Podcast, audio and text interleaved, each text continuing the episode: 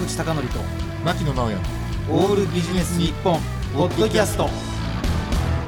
えー坂口孝則と牧野直哉のオールビジネス日本笑える子育てとその限界と可能性です。ということなんですが、これまたちょっとね長いテーマだったんでもう一度申し上げたいと思うんですけども、笑える子育てとその限界と可能性ですね。で牧野さんこの前ねうん。あのこれまたちょっと話ずれるようで僕の中ではずれていないんですけれども、年金制度うん。についてはい。非常にめちゃくちゃクリアなうん。あの解説をしている人がいてほう。さんこれ覚えたらうん。すごい僕ね家族に説明する時にもいいと思うんだけれども、年金制度って払っていた期間の半分ぐらいはみんなのおかげで生き延びましょうとこう考えると分かりやすいんじゃないかと例えば40年払ったら20年。うん。これってすごい分かりやすくないですか？わかりすつまりね20歳ぐらいからまあちょっとざっくりですよ。働いて40年働くと60歳。うん。でそっから20年は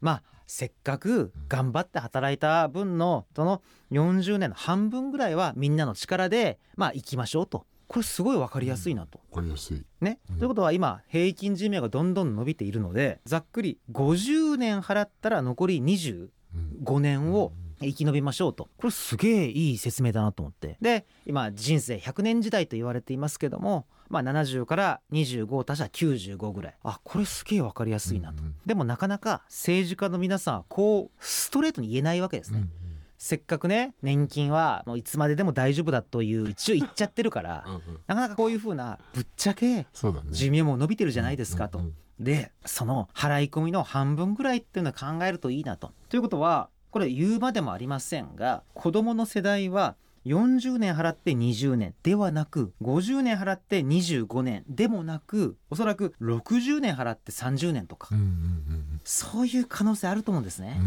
で今はすごい寿命が伸びているけれど働ける寿命も伸びているんでもしかしたらちょっと言いづらいけどまあ言いづらいけどもう年金ももらえないっていうかね、うん。まあ、僕は今の制度だとあの年金は多分破綻しないけどうん。金額やもらえる時期は多分ずるずるずるずるいっちゃうだろうからまあどうでしょう。牧野さんこれは。子育てとしてはまあ年金をもらえなくても稼げるような子供に育てるっていうのはいいんじゃないかなと思うんですね。うん。でじゃあどうすんのかなという時に僕ねこの前お亡くなりになりました教授。うん。坂本先生ですね、うん。坂本教授、うん。坂本龍一さんのいろいろ本を読んでいましたらすごくねこれ謙遜だとは思うんだけれども面白いことが書かれてたんですね。うんこれ何かというと坂本先生坂本教授はあ繰り返しこれ謙遜とは思いますよ。思うけどこれまで聴いてきた曲のうん。組み合わせで曲を作っていらっしゃると。ほう。言うんですね、まあ、もちろんインスピレーションあると思いますよ。だから基本的にはね。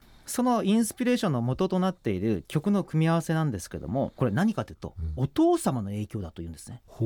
でお父様は仕事の鬼として知られていたらしいんですけども、うん。唯一レコードだけは何でも買ってくれたとほ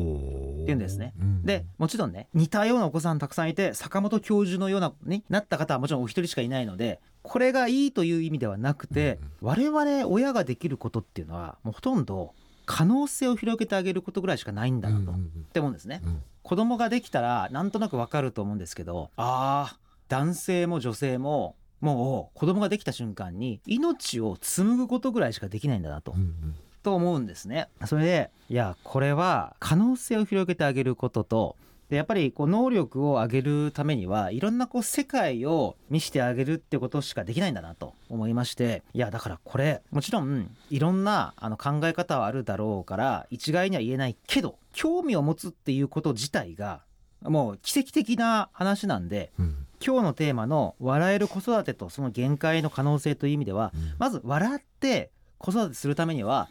彼らが楽しんでやれることをやらないといけないんでまずは興味持ったことはもう自分自身に金使うぐらいだったら子供にもう使っていいんじゃないかと、うん。もうね。んん我々ももうあと長く生きませんから、うん。ね、あと限界と可能性。でどんなにあのお金使ってもうん。その道に進まないかもしれないけど、まあ、それはもう生まれつき仕方ないと。うん。むしろ限界よりか可能性を見してあげたいなということで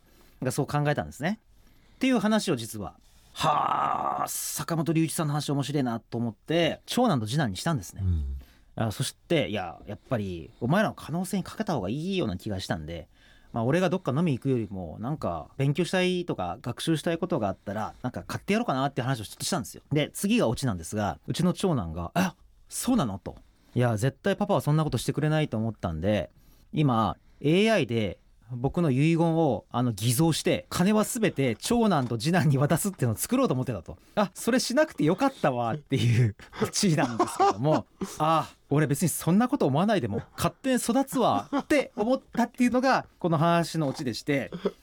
えっ、と全国の良い子の皆さんはお父さんお母さんの遺言を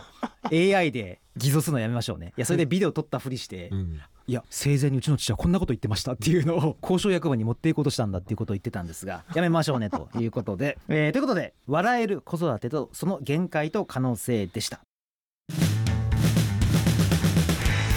坂口孝則と牧野直哉の「オールビジネス日本ポッドキャスト今回はここまで。次回もお楽しみに